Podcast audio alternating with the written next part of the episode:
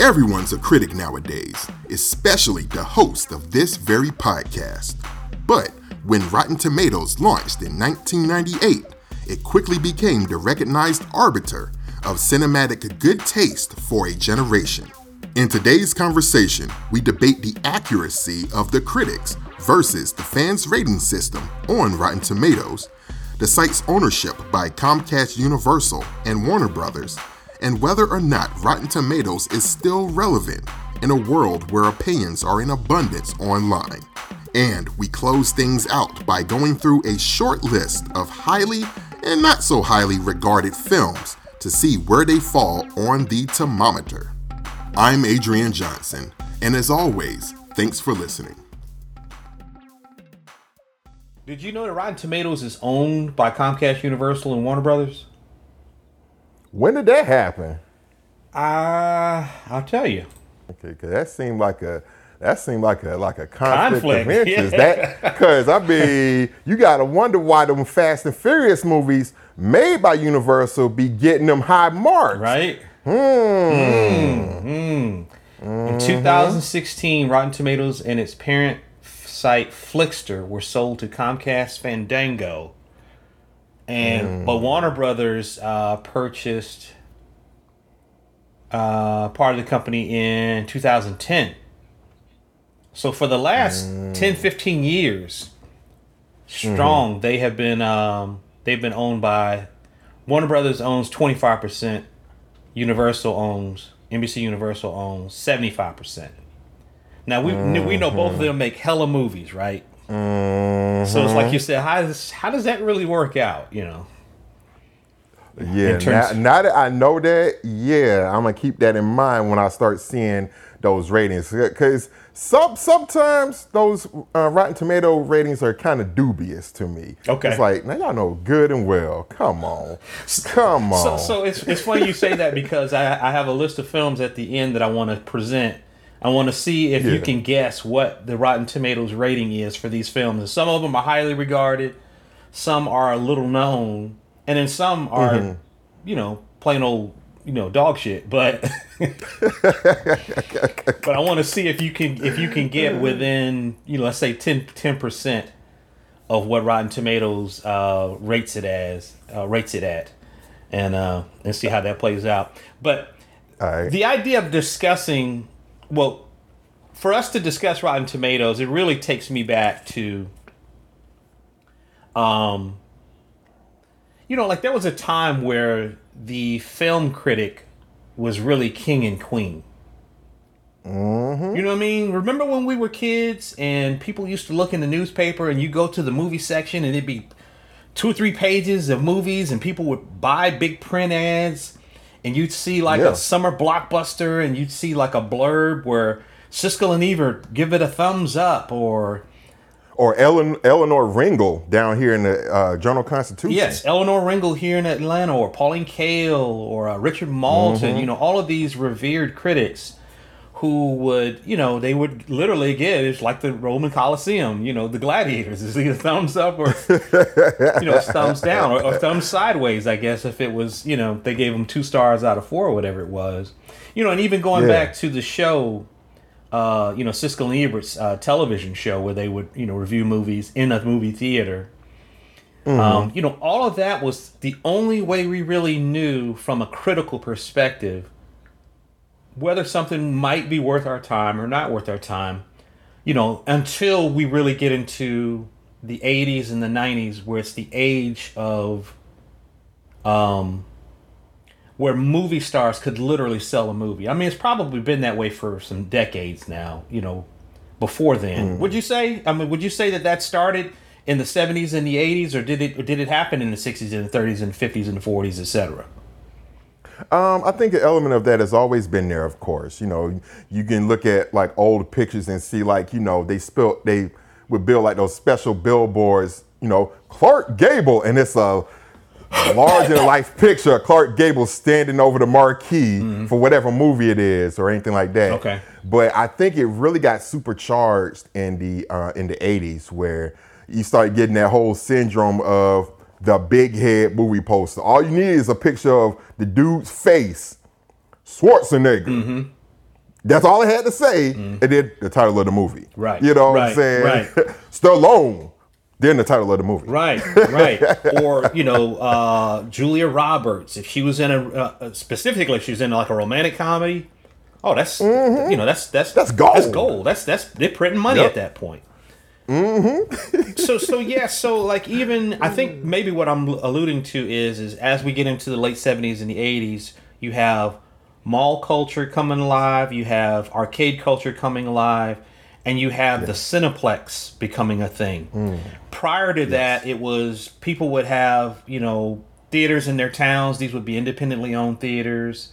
They might play the latest blockbuster or they might not. They might be playing something else. There were more art house films or, or theaters that featured probably films that were not funded by big corporate studios. Yes. And so now, we, you know, in the eighties, we have the multiplex where we have, you know, one big theater and it's got, you know, eight, nine, ten screens. And and then from there into the late eighties and the nineties, now you get into, oh, Beverly Hills Cop two is coming out. It's going to be playing on two screens in the eight screen, you know, Cineplex. Yeah. So now you have double the opportunity for people to see a movie that's popular and that's being promoted like crazy. You know, and all of that. But so looking at the newspaper used to be where we would go for this stuff. And then at some point, you know, the critics moved from print and magazines and in newspapers and then to online to, you know, blogs mm-hmm. and websites and whatnot. And now really like even to like podcasts, you know. Yeah. You know, that's where a lot of movie criticism and a lot of recommendations go or where we, where we get a lot of them from. But, um... When did you when do you recall first hearing about Rotten Tomatoes and it being kind of a thing where people would say, "Oh, it got a so and so on Rotten Tomatoes," and then you made it say, "Oh, okay, hmm." Yeah, in my in my twenties, I would say in my very early twenties. So this is like in the early aughts. Okay. Um, um, shortly thereafter, where the whole rise of Ain't It Cool News and mm-hmm. you know other like kind of blogsters like that, uh, specifically film blogging, mm-hmm. you know, started to really gain traction and become a thing. It seemed like around that time, Rotten Tomatoes, you know, really came into the fold, and for a time, you know, I kind of took that as gospel. You know, because it's it's very easy. It's very easy for the layperson to see, okay, is it certified fresh? Okay, there's a whole tomato there looking juicy and ripe. Or is it like, is it not? Is it rotten? And you see uh, just a splat. You know what I'm saying? Yeah. Real easy, real easy, you know, iconography for you to say, okay, yay or nay. You know, it's the same thing as the, the Siskel and Ebert thumbs up or thumbs down, you know, type of thing. Right. You know? And so I know for me, uh, especially when I was a heavy moviegoer, you know, in my late teens and particularly my early twenties, mm-hmm. I really went by, you know, those Rotten Tomato um, ratings for sure. See, I kind of did as well. Um, I don't recall exactly when I first heard about it and I started kind of leaning on it. But mm-hmm. as I became, certainly in the nineties, I was really, be, you know, in my early cinephile period where yeah. I was, you know, I was renting movies and recording them, and you know, and then when D V Ds came along, I was buying D V Ds, and then I, yeah. I would go to used D V D stores and, and, and, and pawn shops to try to find copies of D V Ds, you know, yeah. and you know, and you know me, I always wanted the ones with the extra material in it so that I could all, all of that. that. I yeah. want all them things, all them shits. But and then you know, I was the type of person where if I saw a great movie, I was like, okay, well, is there any kind of the same way I would do with comics where. You know, I find a great Howard Chaykin comic. Well, what else has Howard Chaykin done? What else mm. has John Byrne done? What else has, you know, D- Frank, D- Miller, Frank Miller, or what is, yeah. else has Richard, you know, uh, excuse me, um, Doug Mitch written? You know, like he's, he's writing this Batman thing with Kelly Jones. What else has he written? You know? Okay. Mm-hmm. And so similarly, if I found a movie or if I found a genre that I was really, you know, into, what else was there that was like this? And then I also kind of wanted to know, okay, because I'm I'm someone where if something is similar to something else, I won't be like, oh, this is a Pulp Fiction ripoff. Some mm. some Pulp Fiction ripoffs are still pretty darn good. Some of them are trash. Oh. Yes.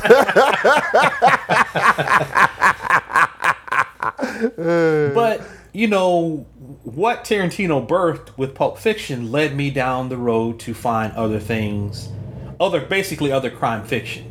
you know, stuff that came out years before previously in the eighties and the seventies and even into the sixties, you know, with something like, mm. uh, was it Point Blank with uh, Lee Marvin?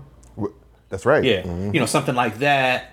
You know, and then stuff moving forward that was obviously influenced by him. And, you know, those people might be considered acolytes, the filmmakers of, of yeah. Tarantino's. But I, at some point, I started leaning, leaning on stuff like this to say, okay, is this worth the investment? Because, you know, if you rent a movie, you're pretty much committed. You might as well watch it. You know what I'm saying? Mm-hmm. If you don't pay the three ninety-nine or two ninety-nine or five ninety-nine or whatever it is, you might as well watch it. You know, yeah, you got to. Yeah, and it, and if it's two hours, you know, and this is, you know, Rotten Tomatoes was launched in nineteen ninety-eight, so it was launched obviously in the internet era. Um, you know, where looking things up online and trying to find, you know, do some research was definitely like it was a normal part of our everyday lives at that point. Yeah. So mm-hmm. I think maybe probably late nineties, early two thousands. You know, at some point in that same era, where I was like, okay. okay, is this any good? You know, what's the rating on it? You know, who, you know, is it, and I, and still going, I was still going back to like, you know, Siskel and Ebert and Pauline Kael and people like that, you know, to see what they mm-hmm. had to say about movies. But so let me ask you this, as it relates to a high rating, like now in your, in present day where you are a much more mature minded person, you know, you, you have your own opinions. You know, they may be a little inflexible in certain places, you know. Yes. But now, yeah. like when you see something has like in the ninety percentile on Rotten Tomatoes or is or is below fifty percent, do you take that to heart? Does it have any impact on you? In other words, if you saw something, you say, okay, let's say for instance, in some some distant universe, yeah. Tarantino puts out a movie and it's got a forty percent on Rotten Tomatoes. Now I know you're a Tarantino stan, so you know you, you're gonna see it anyway. Yeah.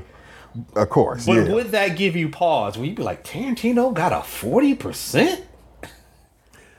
It actually would. It actually would. But, you know, um, in this latter day age, you know, with Rotten Tomatoes, I do look at some of those ratings with a very jaundiced eye. Mm. You know, it's like, I don't know. Like that, because it's, it's with any type of criticism, it's always going to be flavored by, you know, um, the zeitgeist, if you will, mm-hmm. that the film is being presented in, but also, you know, what what's the what's the popular uh, opinion, you know? Now, there have been times where critics, like especially like Siskel and Ebert, in particular Ebert, he's gone back and, you know, revised his ratings. Yes, he has. In, in yes, light, he has, yeah, exactly. In light of, oh, oh, this movie has gained traction over the years. Oh, I don't want to look like an idiot for posterity. You know what I'm saying? Right. Let me go back and fix this up. Right. That's how I feel kind of about Rotten Tomatoes. Because I have to wonder how much of that now, since it's a viable part of the machine, quote unquote, mm-hmm. how much of that is really um, the quality of the film versus, hey, we need to move box office this opening weekend. And we know that if we put Rotten Tomatoes, whatever the high rating is, Uh, quick blurb in that commercial on T V, you know, Rotten Tomatoes says ninety-six point certified fresh. You know what I'm saying? Right, right. People are going to hear that and say, oh, oh, you know, and go see it kind of based off of that. You know what I'm saying? Mm-hmm. So it depends. Like if it's a movie and I know the quality of the director or the production or the stars or what have right. you, and I think like, no, nah, that's kind of that's kind of low. I'm still going to see it anyway, but that, that just seems very low to me. Mm-hmm. That's what I mean by a jaundiced eye, just in terms of, mm-mm, I don't know, they don't they don't seem right. Something ain't something ain't right, yo. So I feel the same way. I will use your term, a jaundiced eye. I would do the same thing, you know. And I'm I'm a fan of Tarantino and, and a, a bunch of other filmmakers like you are, but it would certainly be like, hey, really. Really? Yeah. He he's in the forty percentile? That that that seems kind of off. Now, granted, Rotten Tomatoes is the aggregates they use are critics, you know, critics w- whether they give it a positive or negative uh, review, and then they mm-hmm. also have a popcorn or basically what a fan, an audience member thought of this movie. Oh yeah. So right. You've got those two two different tiers to kind of choose from, where you may see, and sometimes there is a chasm between them where one is way higher than the other, and all that really says to me is is as far as Rotten Tomatoes is concerned is that, let's say if it's a high audience rating, popcorn rating, but the tomato is lower, that mm-hmm. it was a very entertaining film, but maybe it didn't have a lot of substance to it, what we would call quote-unquote substance, you know? Yeah. Or it wasn't super well written, or the plot had some holes in it. But, you know, there are some people, I was talking to a coworker the other day uh, who was saying that, you know, he literally just goes to the movies, you know, from just mindless entertainment and just escapism. Sure. That's all he's looking for. So yeah. if I ask him, you know, what are some of the tropes in movies that, you know, that, that annoy you and that, that you like or whatever, he says he couldn't think of one because he says he just sits down, turns mm-hmm. his brain off and goes on a ride, you know, be it a Marvel movie or Star Wars or a shoot 'em up or, you know, whatever it is, you know. Yeah. But I agree with you that the idea of a certain quality of filmmaker getting a low rating, and it happens to all of them at some point, maybe not Tarantino, He might st- he might be in like the eighty and above on Rotten Tomatoes for all of his movies. I think he. I was gonna say. I think yeah, we can, he's always I think been we like can that. safely assume that, make that assumption, and, and, and probably be correct. He's probably at least eighty oh, and yeah. above, easily. Oh, yeah. But one of the things that I do find for myself is that whether it's Rotten Tomatoes, whether it's uh, friends online on social media, whether it is somebody um, texting me and telling me about something, yeah, I more often find, but specifically R T, Rotten Tomatoes, if they say it's good, it's questionable whether or not I might agree that this is a good film. Mm. But if they say it's bad, I almost always agree. So I, th- so I think we all kind of know when something is missing, but we don't all agree on when something is hitting. Mm. You know what I mean? So, f- yeah. for instance, you know, there have been people who, you know, who will say, you know, like uh, I had a coworker say to me one time, she was talking about um, Higher Learning, the movie. Yeah. She was like, oh, if you ever went to, you know, like a a, a, a, a college where, you know, you, where you were a minority and it was predominantly white college, you would relate to this experience and you would love the movie. And I told her, I said, well, that's not what movies are about. Movies are supposed mm-hmm. to be about whatever they're about. And you're supposed to be, as filmmakers, you're supposed to make me as an audience member engage with the subject matter. So it, it could be a, mm-hmm. a movie about a pedophile, but if it's well done enough, and it's, it could still be entertaining, even though the the the the the the, the, the subject of the movie might be repulsive. Seriously. I, I get what you're saying, yeah. You know, I mean, you think know, about, like movies okay, about serial killers, yeah, killers or, yeah. and you know, slashers. Okay, who doesn't love Friday the thirteenth and Halloween? You know, yeah, you're right. You know, you're right. So, you know, so I don't have to be a serial killer or a slasher in order to enjoy Halloween. You know, I was never in the Marines to enjoy Commando. You know, yeah. You know, I'm not an Irish or an Italian gangster, but Goodfellas is still my shit. So, so in that regard, you know, it, it shouldn't matter what the movie is about. The, the filmmaker's job is to tell an entertaining story and an engaging yeah. story, you know.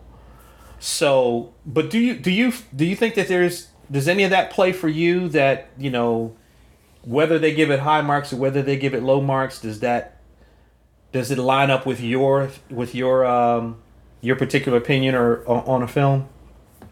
That's very interesting the way that you stated it. Like when, because I have a trusted circle of friends, you know, you and D and a few other guys, where mm-hmm. it's like, yeah, we all kind of like we're not we're not quite a hive mind, but I would rather say we have similar sensibilities, mm-hmm. you know, about, you know, the type of um, films that we enjoy and whatnot, you know, and just as people. So if you guys, like you said, if you guys say something is um, is bad, and it's like, yeah, they probably got some good reasons, and it's going to be a bit more, and it's going to be a bit more elaborate than just, oh, I ain't like that. Oh, I ain't, I ain't like that. Right. No, you're going to be able to elaborate on why and give me specific reasons. Right. But to your point about if someone says it's good, you like, mm, and then you see it on Rotten Tomatoes, oh, they give it a certified fresh or whatnot, mm-hmm. and you're trying to weigh you're trying to weigh that balance against, okay, like for instance, like a Fast and Furious movie, mm-hmm. and like okay, this is, how does this have a ninety-two percent fresh, you know, but we all know what it is.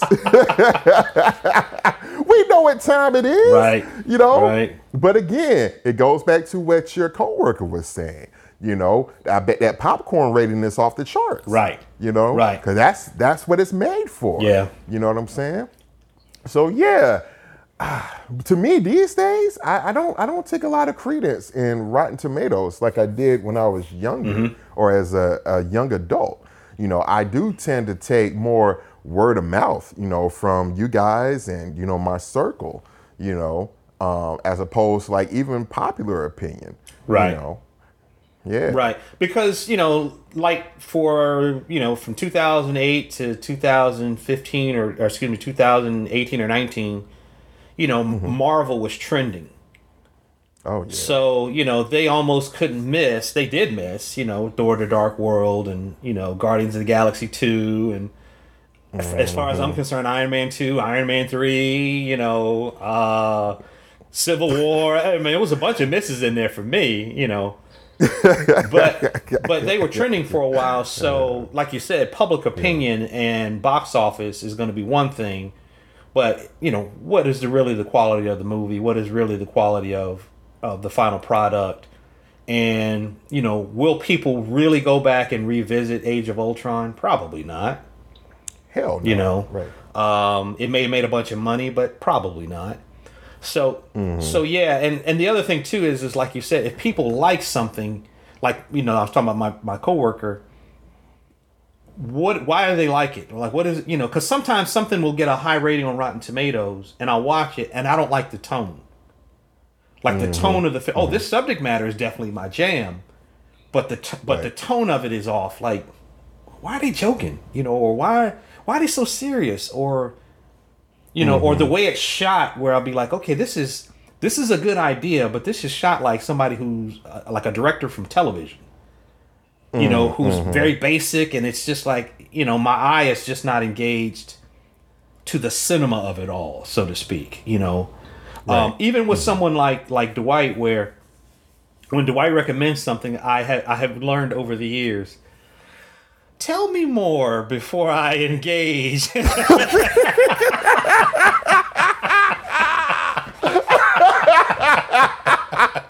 Oh, continue. Oh.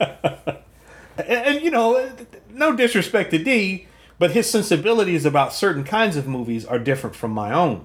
You know, he likes getting into something mm-hmm. where there's a very detailed, you know, a very rich tapestry of a world, and you know, and you don't quite know what's going on. You have to kind of figure out how the world works, and you know who the characters are, yeah. and how they interact in this world, and you know, he's very much about their journey. Where you know, for myself, I'm like, you know, a lot of that I, I don't really enjoy. I, I like to kind of have a sense of what's going on within the first twenty or thirty minutes, so that now mm-hmm. I can properly be on the ride. You know. And there are, de- gotcha. there are definitely examples of films and television shows where that wasn't the case, and I still really, really thoroughly enjoyed myself. But just my sensibilities and his, you know, they, they diverge there, they they part there. And so sometimes when mm-hmm. he'll recommend something, I say, you've heard me say this to him before, is it I is have. it good or is it Dwight good? Dwight good, yep. Yes. You know. So... Uh, so I, you know, you have to kind of take it, take it with a, a bit of a grain of salt, but yeah, um, man, did you realize again, Rotten Tomatoes was launched. It's, it's a California-based company, so it comes right out of that kind of Silicon Valley-ish era, kind mm, of a startup, yeah, that kind of thing. Yeah, it's launched in nineteen ninety-eight. Oddly enough, right during the Moviefone era. Remember Moviefone? Uh, hello. Hello, it's Moviefone. Thank you for calling yes. Moviefone. Brought to you by New yes. Rock ninety-nine X. If you, ninety-nine X, wow! if you if you want to see movie number one, press one now. Press one, yep. Press two now. Enter now. Yes. Oh, I remember the days. Oh my goodness, yes. For, for, for any millennials who were actually born in the nineties and don't remember this, we used to actually dial a phone number The phone mm-hmm. number would say, choose a theater near you, and then the guy on the, the the automated voice would tell you what movies were playing at this theater and what time. What time? And ask yep. you what which one you wanted to see. At, like, and that's how we found out about movies if you didn't have a newspaper in front of you. Oh, yes. Mm-hmm. You know, it's like, Moviefone, brought to you by whatever. But yeah, man. So that came up during the, that era, certainly early early internet, of course, you know, ninety-eight, ninety-nine, uh, yeah. you know, so on and so forth. But um, that was the way that we, we got this information, and and it was there was really nothing else to uh, to kind of compare it to. But yeah. So do you think now, because here's the thing, you know, mm. Moviefone, uh, Moviefone, excuse me, Rotten Tomatoes certainly is held in some regard even today. Like, it was probably for a generation from that ninety early two thousands to probably in the last twenty years, last to two thousand twenty, it was probably mm-hmm. the arbiter of cinematic quality and of good taste for a generation of people to kind of refer to. But I wonder now that we are in the age of, you know, not just Facebook, not just Twitter, but, you know, Instagram, um, you know, Snapchat is long gone. But, you know, there, there are all kinds of social media outlets where everybody can log in, get online. Everybody can put an avatar. Everybody can post something that gets attention. Everybody can post something that gets conversation going. And more important to this conversation, everybody has a platform upon which to spout their opinion on a song or an actor or a television show or a movie or an album or a book or a politician or some other famous person or, or any any number of topics. So now I yeah. almost wonder, because like you just said a few minutes ago, I'm more inclined to, like, for instance, I'll give you an example. I'm more inclined to take a, a, a, a recommendation from a friend, even one online that I've never met in person, then maybe I am from a critic or from perhaps even, like, you know, if Rotten Tomatoes were some way trying to encourage me to watch something. Like um, Attack the Block. Mm-hmm. I remember Sterling Schroeder was online, and when they announced it, uh, or they showed the teaser trailer for The Force Awakens, and John Boyega was in it, he was like, oh, I love this guy. He was in Attack the Block. And I was like, what's Attack the Block? And mm-hmm. then I asked, I messaged him and asked him, oh, it's great. You should check it out, so on and so forth. So forth. I was like, oh, okay, okay, cool. And then, of course, years later, I finally did get around to seeing it and loved the movie. But that's where yeah. I got that recommendation from. I probably wouldn't have found it any other way, at least pre-Netflix, pre-Prime, pre-H B O Max and all of them saying, hey, if you like this, you might like that. You know, but what about you? Do you think that Rotten Tomatoes might potentially lose uh, more of its credibility as people begin to continue to live online more and share opinions online? I, I, I think I think so. I think you're I think you're hitting the nail on the head there. It almost harkens back to the days of going to the video store, if you will, and you know you're browsing the aisles, you know, or whatnot, mm-hmm. and you just happen to strike up a conversation with uh, a random, you know, shopper, you know, who's just renting just like you, and just based on they might say, oh man, you know, what what what you renting? Oh, okay, you got that Jackie Chan movie? Have you seen this other older Jackie Chan movie? Right. Or have you seen this or what? Sonny like, Chiba oh, or, you know, whomever. Yeah. Donnie Yen later on, yeah. Yeah, it's kind of like you have those boots on the ground, if you will, instead of listening to these critics or whatnot, you have another person that's parallel to you, that's a correlation to you in terms of, you know, you guys enjoying films, and you see that you guys have similar sensibilities. Mm-hmm. So it's like, okay, I'm going to trust this other person's, you know, who I'm either an acquaintance of or, you know, I know based on a friendship or, again, that acquaintance that we have similar sensibilities. I'm going to look at, I'm, I'm going to take their opinion, you know, a bit more stronger than just, you know, this other opinion, which may actually be co-opted by, you know, corporate masters, right. if you will, right. or there's an underlying agenda of, yeah, you better rate this high because you're trying to get this first weekend box office, that type of thing. Right. You know what I'm saying? Right. Yeah. And that's exactly what was going on with Sterling, where I was like, okay, I, you know, I've met Sterling before. He's a smart guy. You know, he's a, he's mm-hmm. a creative. You know, he, he seems to have good taste. You know, so, you know, I, t- I took it as, you know, let me go ahead and check it out and see and see what I think. And then lo and behold, I really, really dug the movie. Um, yeah. So, and I think that there are probably um, other examples of that where we can think where like, uh, like you're saying, like the record store or a C D shop or the video store, but also too, like the guys working behind the counters where, yes. you know, there's one person who works at the store who you kind of have kind of a, a casual acquaintanceship with. And they've recommended other things that you like, and you say, well, you know, if if if, if you know, if, if Eddie said this or Bob said that or if, if Angie said this was good, I'm gonna definitely give it a shot. You know? Yeah. And then mm-hmm. so you give it a shot and then like, okay, you know, lo and behold. But I think now, like for me, because and I wanna go back to what you said about corporate masters here in a second, but yeah. like now we do have streamers like Netflix and H B O Max and Prime and Hulu and so forth, and, you know, and they'll license, you know, certain films that are available for you to see in their uh, in their in their libraries, and yeah. they're quick to, especially Netflix. Hey, if you like this, you might like that. You know, mm-hmm. Netflix will even go so far as, as if you go to the search field and search a movie that you want. You put in the title, even if they don't have the movie, it, the, it'll populate the name. You're like, oh, they got this, yeah. and you click on it. Well, if you like that, you get your get your hackles all up. Like, oh, really? Oh, yeah. It's like, oh, if, if you like Die Hard, we got like ten Die Hard ripoffs here that you can watch. Like, how you gonna have the title populate in the search field, but you don't have the movie? Yeah. Like, oh man! But to go back to Rotten Tomatoes, to to the point where I do kind of give stuff credence, where. You know, there have been times where they've recommended movies, and I'm like, I've never heard of this. This is not mm-hmm. a Netflix film. This is definitely like a, you know, a film that was, you know, funded by another studio.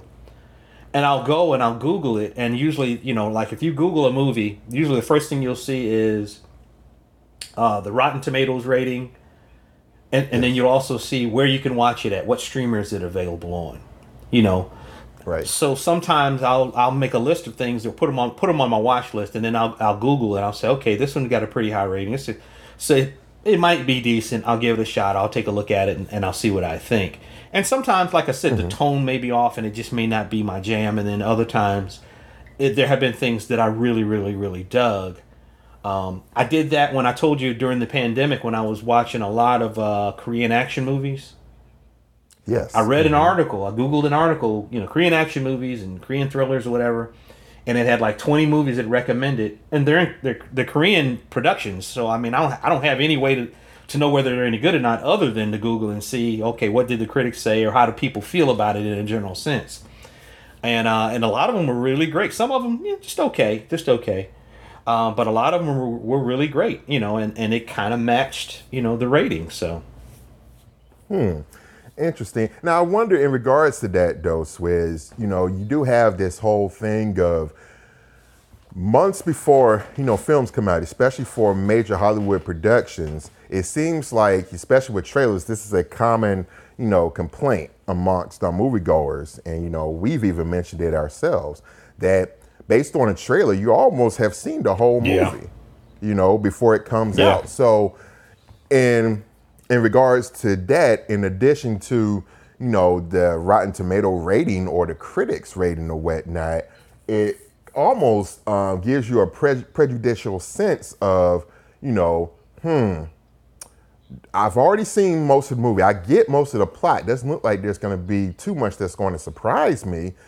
Um, and then you almost have to make a decision if you're still going to go see that movie anyway. Mm-hmm. And chances are, depending on what it is or who's in it or whatnot, whatever your taste run to, you're going to go see that movie, you know, anyway. You know what I'm saying? Mm-hmm. Because you're already looking up, you know, information about it. So you're already interested in it. Yeah. You know, so if you're getting as far as what's the rating, you're just like, yeah, more than likely you're gonna go see it. You just almost want someone to confirm your biases. Confirmation bias, sir. That's what it's called. Yeah, yeah, that's it. Yes, exactly. You're just looking for somebody else to to, to second that emotion. To quote Smokey. Oh boy. No, you, you, you're probably right. You're probably right because I think, you know, even for yourself and myself. Um, mm-hmm. Despite, you know, if Tarantino actually did get a low, under fifty percent rating on Rotten Tomatoes, I still would probably watch it. And, yeah. and, and partially because, you know, for people who, um, whose films I'm really big fans of, like Michael Mann or Woody mm. Allen uh, back in the day, okay. watching... Watching them fail is even sometimes more entertaining than watching someone lesser talented succeed. Mm. You know what I mean? Mm. Like watching Tarantino yep. fail would be fascinating to me. Like, yeah, you know, when he did that Four Rooms, in which he was only like a you know a quarter of Four Rooms, but yeah. I was like, what? Mm-mm. You know, and I mean that was right after Pulp Fiction, so I was immediately thinking, dang, is Pulp Fiction? It is Reservoir Dogs. In Pulp Fiction, his off the wall, and his thriller, and he, and he, and he ain't got nothing else, you know. So, so, so yeah. So the, you know, there are definitely times where it's like, I'm still gonna check it out because, like, you know, Michael Mann did uh, Collateral with Jamie Foxx and with uh, uh, Tom, Tom Cruise, Cruise and uh, yeah. and Jada Pinkett. And while yeah. it's a very flawed movie for me in terms of the story. Yeah. Michael Mann as a filmmaker and the way he shot it and the way it mm. felt and he don't miss. The, the thrill, he just, he don't miss, yo. It's like that Snoop Dogg quote, well, this motherfucker don't yes. miss, yo. He can't don't miss, miss, yo. He don't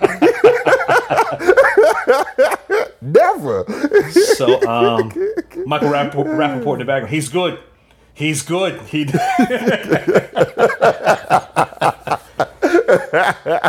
but yes, but yeah, man. Yeah. Where it was just like, you know, I again, I just had problems with the with the plot itself, but Cruise's performance mm. and some of the other character actors that were in it, and Jamie Foxx mm. and and and the way he shot it all at night, you know, it's you oh, know, it's man. Even though I don't co-sign the movie, it's one of my it's one of my rewatchable all in one night movies. You know, where mm. it all happens from mm-hmm. sundown to sun up. It's it's one of my one one of my go tos as far as I just enjoy, you know, being in the cab with uh you know, with Max and with uh with uh Vincent and uh you know and uh, I forgot Jada Pinkett's character's uh, name. Right. But um but yeah. Going back to what you said, man, about uh, corporate masters. So and of course doing some research before we had this conversation, I'm like I find out that Rotten Tomatoes is owned. It used to be owned by Fandango, and now it's owned by uh, Comcast, Universal, and Warner Brothers. Did you know that? No, in fact, I didn't. I had always wondered, like, where are they getting their funding from? Who is keeping the site afloat? Mm-hmm. I didn't even know that they were owned, you know, by anyone like that. Yeah. You know, but like we were discussing before we got into the conversation, it really does. Put an eye into like, mm-mm, that's that's not suspicious about, you know, certain movies made by those studios, owned by those companies. Right. Is there uh, uh, uh, an underlying agenda at all? Right.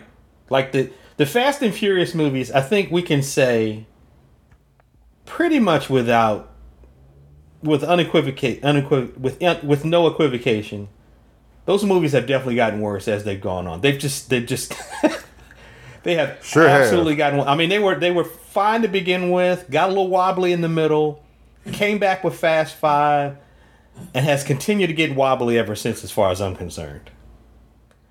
And you know, those movies are those are a Universal Studios production, right? Yes. Mm-hmm. Yeah. So, like you said, you have to wonder if there's a bit of a conflict of interest. I, I'm not, I didn't. Google what the uh, the ratings were for the Fast and Furious movies on Rotten Tomatoes, but you know, Universal, Comcast Universal makes a shit ton of movies.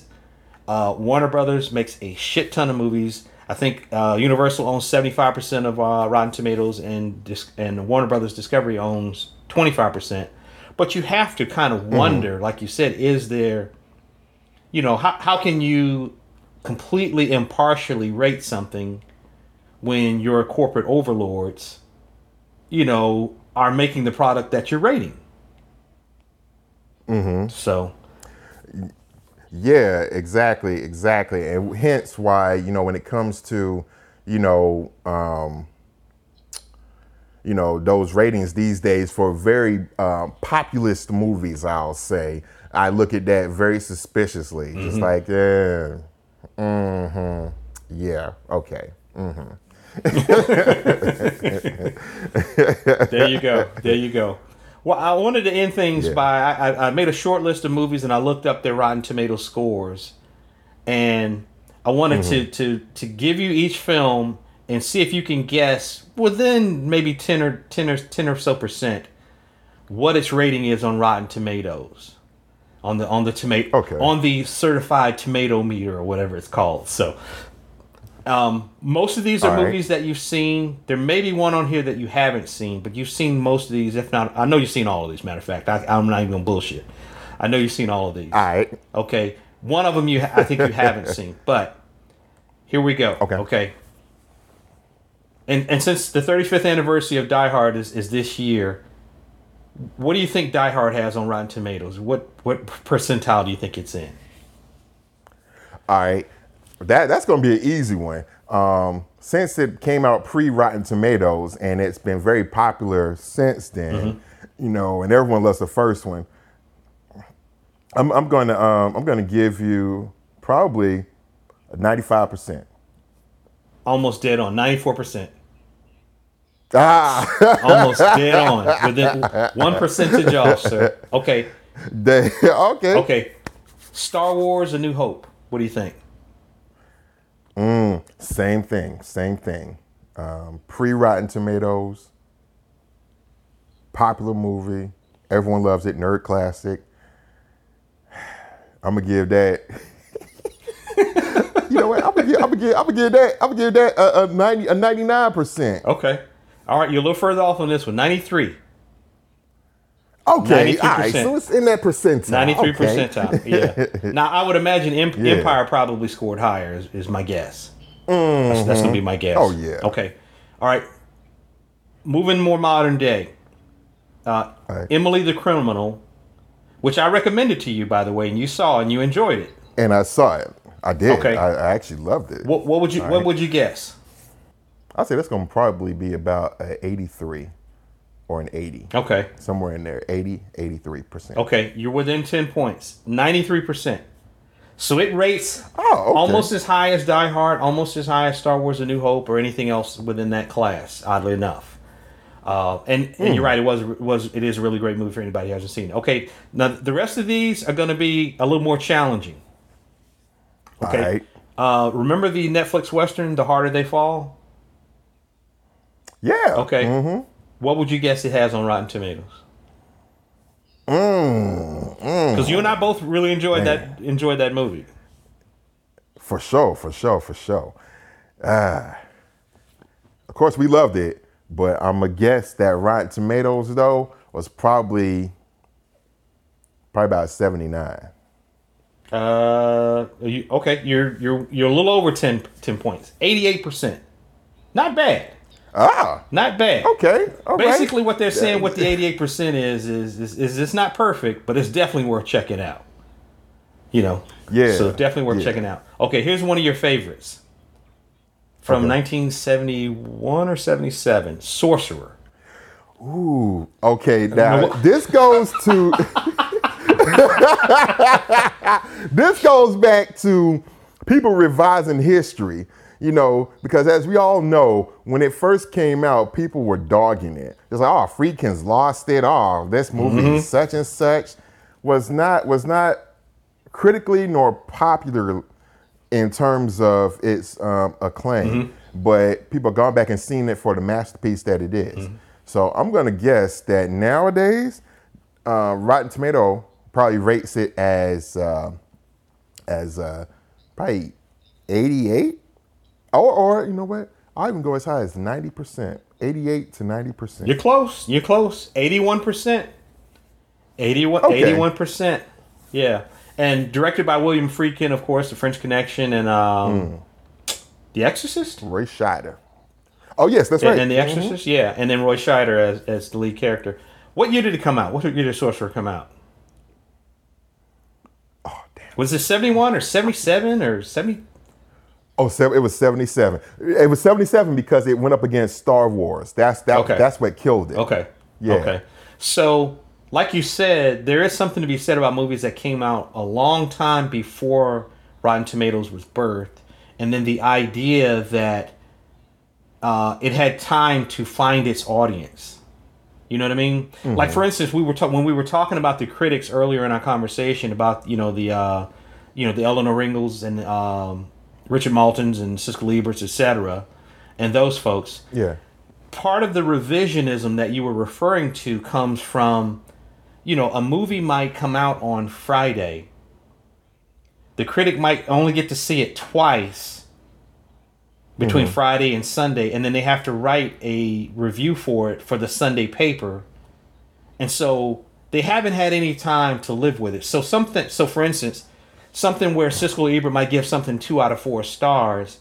What they might be saying was, mm. is I was entertained by this, but there were things about it that I missed or that I didn't get the first time I saw it. Think about how many films where you, yeah. after you see it a second or third time, the experience is e- more enriching. Like the first time I saw Goodfellas, I was just like, okay, it's good, and I was entertained, and it was well done, mm. and it was and it was thrilling, but more of the subtleties of it and the things that I think that are enriching about it as some kind of sacred text, that didn't come to me until after I owned it and I could watch it on my own and really watch it in my, you know, at my own pace and pause it, and I could, you know, I could revisit it again, or if it be on cable and, you know, I, I'd catch it in scenes. Right.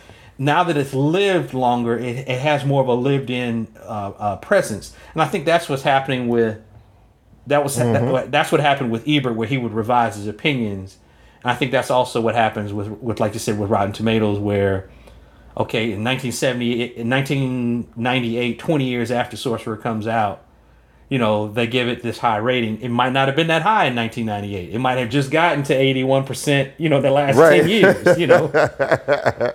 mm-hmm. So, all right, moving on. Dang, that's funny. Okay. Highlander two.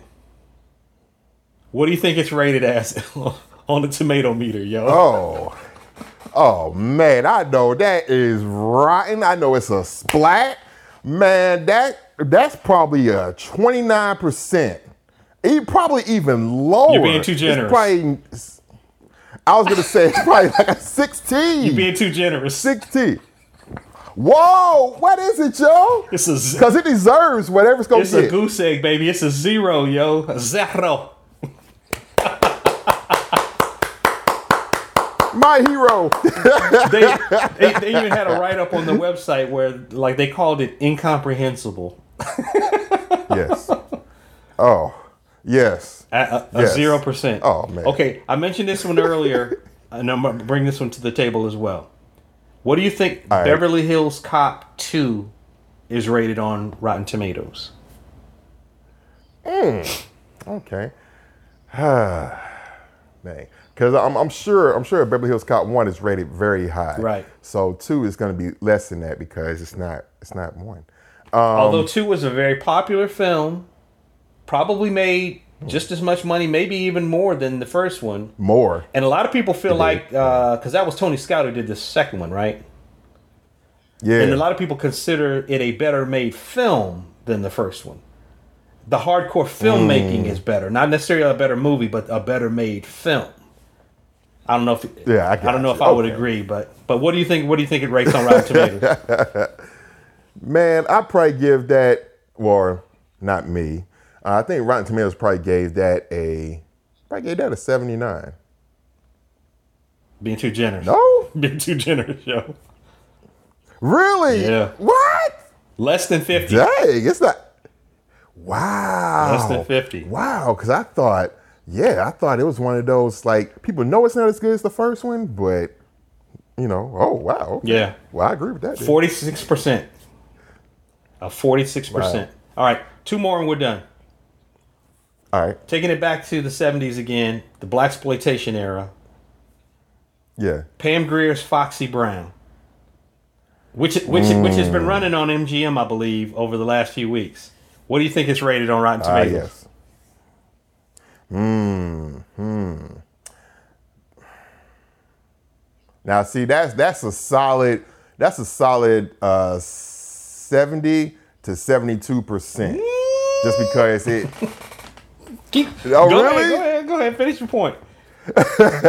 Because just it's the strength of Pam Grier, of course, you know. But I can see them taking points off. It's like, oh, oh, look, look, look at, look at, you know, the the age of the movie and some Bad of the special effects, some of the violence that's in the, it, the violence, yeah. the, the nudity, the drug use, the bad acting, you know. Mm-hmm, mm-hmm. And yet, it's one of her so, signature roles, though. So you know. Oh, it yeah. is. Yes. So what did they give it, yo? fifty-two percent. That, I, don't, I don't like that's that. That's a little low. That's a little low. Yeah, I don't like that. That's a little low. Now, granted, yeah. okay, that's not highbrow cinema now. I did watch a little bit of Foxy Brown no. the other day with Antonio Vargas uh, doing doing drugs while he's having sex with the uh, with the, with the white chick, and, and then the guys come in with the shotguns and shoot his ear shoot off, his ear and, off just... and, and then Foxy pulls her shotgun out, and you suckers had my sister on drugs, and you know these these were not thespians, sir. Right.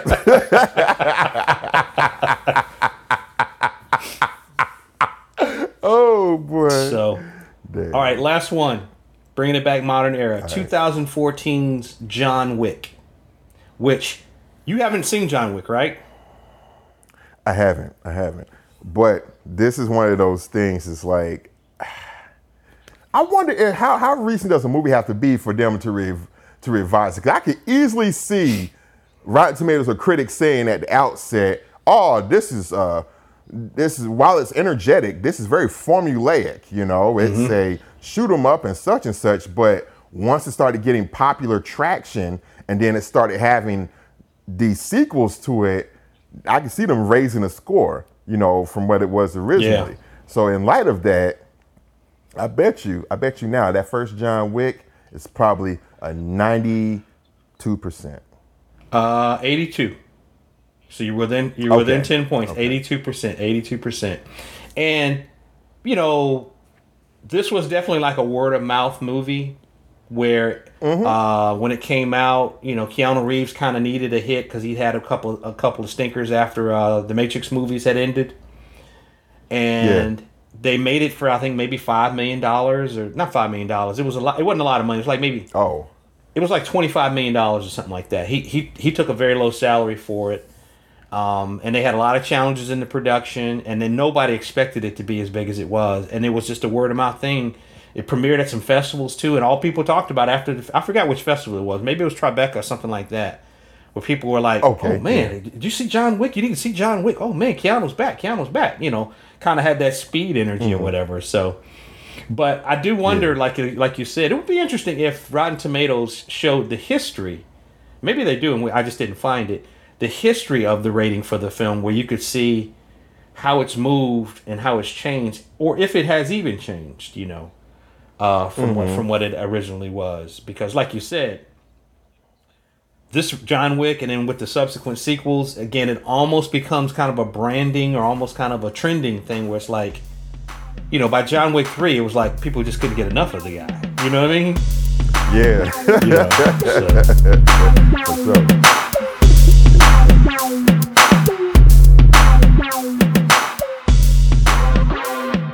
That concludes this episode of Sidebar Forever, hosted by Dwight Clark, Swain Hunt, and Adrian Johnson. You can find us online at sidebar forever dot com. Any emails or questions can be directed to us at sidebarforever at gmail dot com. And also, subscribe to us on social media. You can find us on Facebook, Twitter, YouTube, and Instagram.